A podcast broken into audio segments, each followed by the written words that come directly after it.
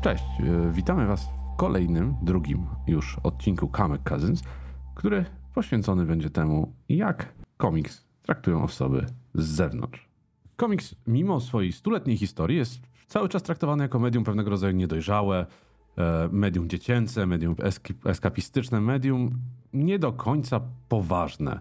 I teraz pytanie, czy to jest podejście poprawne, czy też komiks kryje jakąś głębszą prawdę w sobie, czy jest możliwe może przekaźnikiem jakiejś głębszej prawdy i o tym właśnie dzisiaj na łamach Comic Cousins będziemy dyskutować. Rafale, ty zaproponowałeś temat, to może od czego zaczniemy? No ja bym chciał na początek powiedzieć słów parę e, na temat pewnego rozgraniczenia, które myślę warto zakreślić na początku naszej rozmowy, mianowicie to, że komiks jest medium, pewną formą literatury, którą no, musimy chcąc nie chcąc yy, wziąć pod uwagę, mówiąc o literaturze ogólnie. I tak jak w każdym medium, ten komiks dzieli również się na yy, gatunki i podgatunki. Wydaje mi się, i myślę, że mnie poprzesz w tym, że to lekceważące podejście pewnych e, osób do komiksu jako medium jest spowodowane tym, że patrzą na komiks pod kątem jednego lub dwóch gatunków. Mam tu mianowicie na myśli przede wszystkim gatunek superbohaterski. Trykociarze zawsze na propsie. Tak, tak, dokładnie. Trykociarze zawsze na propsie. Plus komiks dziecięcy, który jest stricte kierowany do młodszej widowni. I to dla pewnych osób zamyka y, dyskusję. To znaczy, y, jeżeli widzimy mm, obrazki z superbohaterami, y, którzy walczą z y, absolutnie niepojętą y, supermocą, jeżeli spojrzymy na y, komiks superbohaterski bardzo powierzchownie, to spoglądamy na tę historię jako na historię bohaterów, którzy walczą ze złem e, w bardzo dziwnych i popłyniętych kontekstach. Walczą z, mm, z bardzo popłyniętymi złoczyńcami, którzy mają niejednokrotnie bardzo dziwne przydomki. Mhm. Są nasi superbohaterowie również. E, I patrząc na to na pierwszy rzut oka, y, ja trochę się nie dziwię, że ludzie odbijają się od tego i mówią, że to jest infantylne. E, no bo jeżeli wchodzisz w historię, w której masz gościa z obcej planety, który tak naprawdę jest niezniszczalnym, to nie znając pewnego rodzaju kontekstu, czy też e, formy, w której się poruszasz, od razu sobie myślisz, że to jest, y, to jest coś, co czytają dzieci. Przecież takie rzeczy nie mają e, żadnej wartości intelektualnej, takie rzeczy nie, nie, noszą, nie niosą ze sobą żadnej e, wartości edukacyjnej. Dlaczego mamy w ogóle sobie zaprzątać tym głowę, skoro tam nie ma żadnych e, głębszych e, motywów.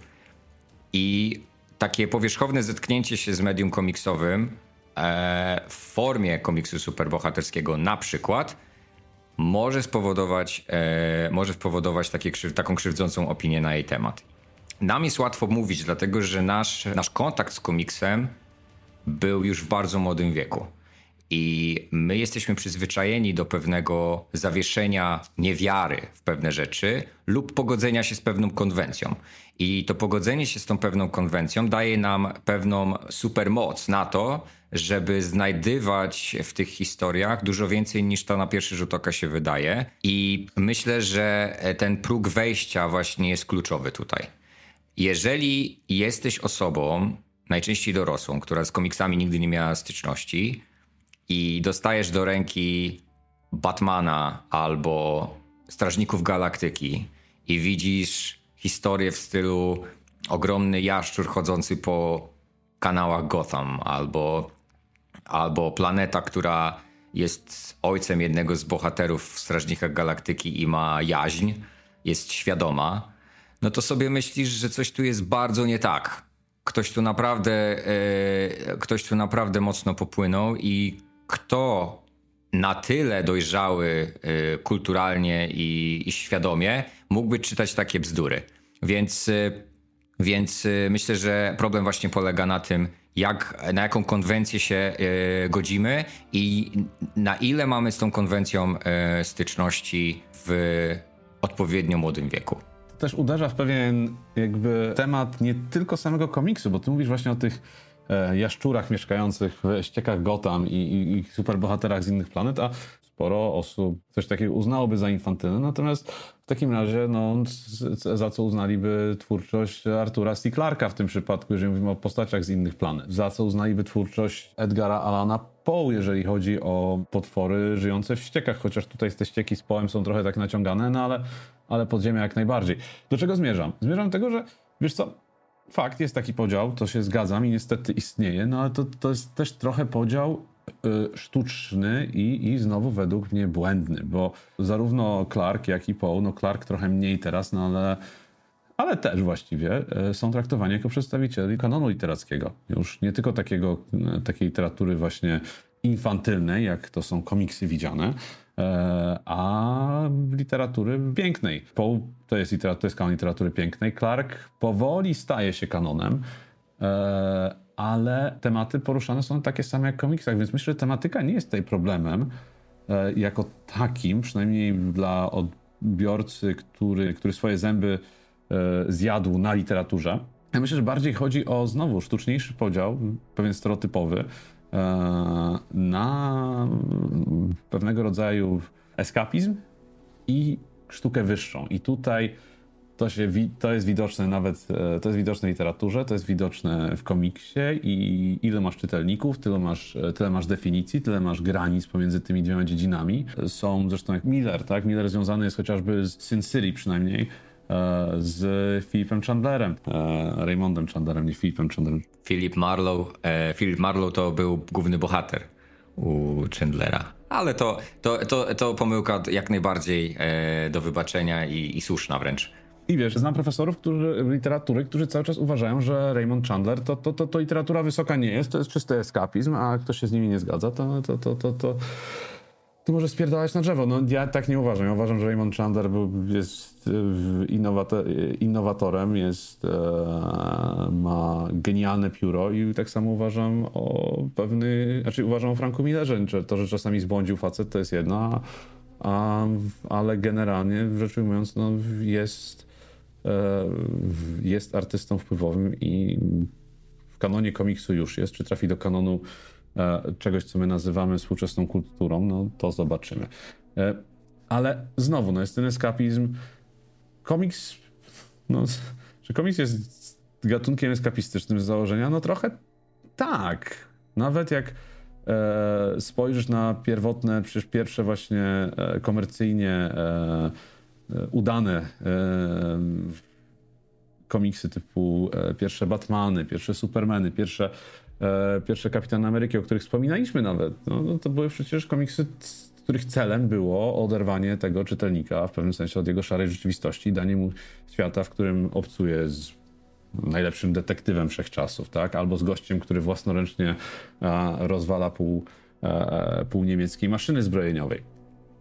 I ale zawsze było też coś głębiej w tym, tak? Często miałeś tak, że E, chociażby protoplaści komiksów w postaci brytyjskich satyryków z końca, czy tam z połowy XVIII wieku, czy z końca XVIII wieku, którzy za pomocą rysunku e, próbowali przemycić pewne treści, e, które chcieli wyśmiać, pokazać, znaczy pokazać, wyśmiać, pokazać ich absurd. Użyli tego, używali tego komiksu też do, do innych celów niż tylko, niż tylko prosta rozrywka i do teraz to też w pewnym sensie zostało, tak? Patrzysz na na kreskę niektórych rysowników, patrzysz na sposób prowadzenia historii, to nie jest taki prosty eskapizm. Także tu bym się mocno, mocno zastanowił, czy są jakieś komiksy, które znam, które są stricte eskapistyczne. No, no pewnie są, ale większość z nich, nawet, e, nawet trykociarskie Marvele, gdzieś tam coś próbuje po drodze jakiś mniej lub bardziej udany przekaz e, przemycić. E, I mówiąc o Marvelu, no to, to Marvel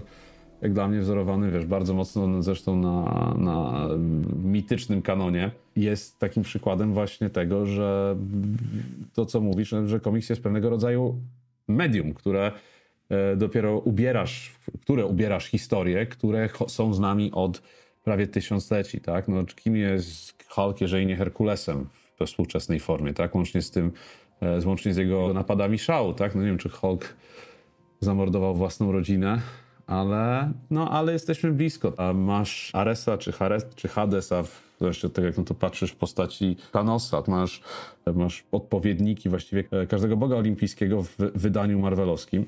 Masz ludzkich herosów, którzy nie mają boskich przymiotów i nie mają tych boskich e, mocy nadanych z góry, tylko muszą, muszą się sami starać. No, no tak teraz właśnie cały czas nie wiem, kto jest Prometeuszem w tej bajce, no ale Tony Stark to jest przecież Prometeusz w tej bajce. No, więc jakby nawet w tak jednoznacznie komercyjnym wydaniu można znaleźć głębsze treści, można znaleźć przemycenie pewnych głębszych treści i to mnie właśnie kręci, także to, to, to, to lubię w komiksie.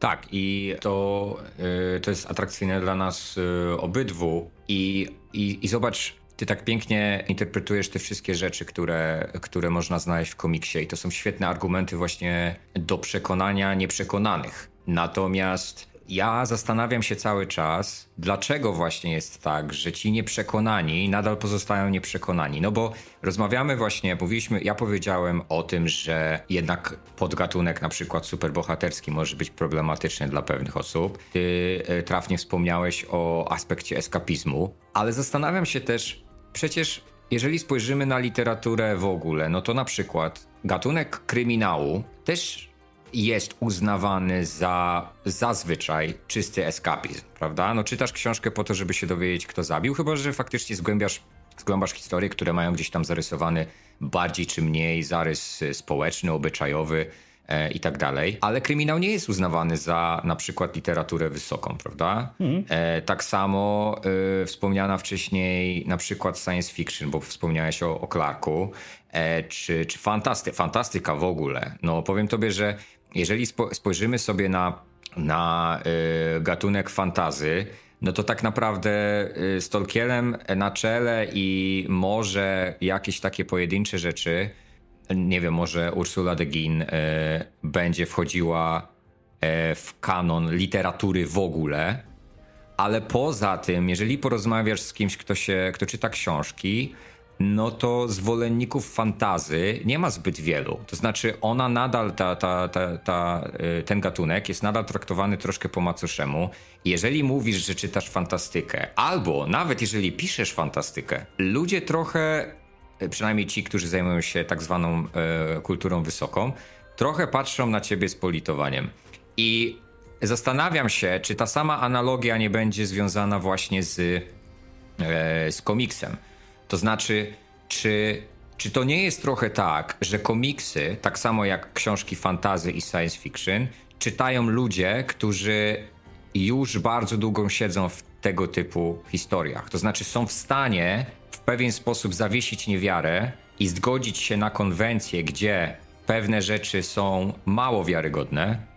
I to, że na przykład rzecz dzieje się w kosmosie, albo ktoś posiada e, supermoc strzelania laserów z oczu i że to, że to, są, to są rzeczy, które po, w które po prostu musisz e, na jakimś etapie uwierzyć i wręcz tą wiarę zawiesić w to, nie? I, I czy osoba, która jest kompletnie poza tym, nieważne jak bardzo będziesz przekonywał tą, tą osobę, żeby weszła w, w to medium, to, to, to w to nie wejdzie, bo odbije się zwyczajnie od konwencji i od tego, że na przykład w komiksie mamy przekaz za pomocą rysunku, za pomocą postaci i, i obrazu, który wygląda zwyczajnie nierealnie. I myślę, że są osoby, które zwyczajnie nie są w stanie prze, przebrnąć przez tą barierę. Ja znam e, osobiście e, bardzo dużo osób. No niedaleko patrząc, moja dziewczyna jest tego typu osobą, która zwyczajnie nie jest w stanie przebrnąć przez cokolwiek, co ma w sobie jakąkolwiek fantastykę.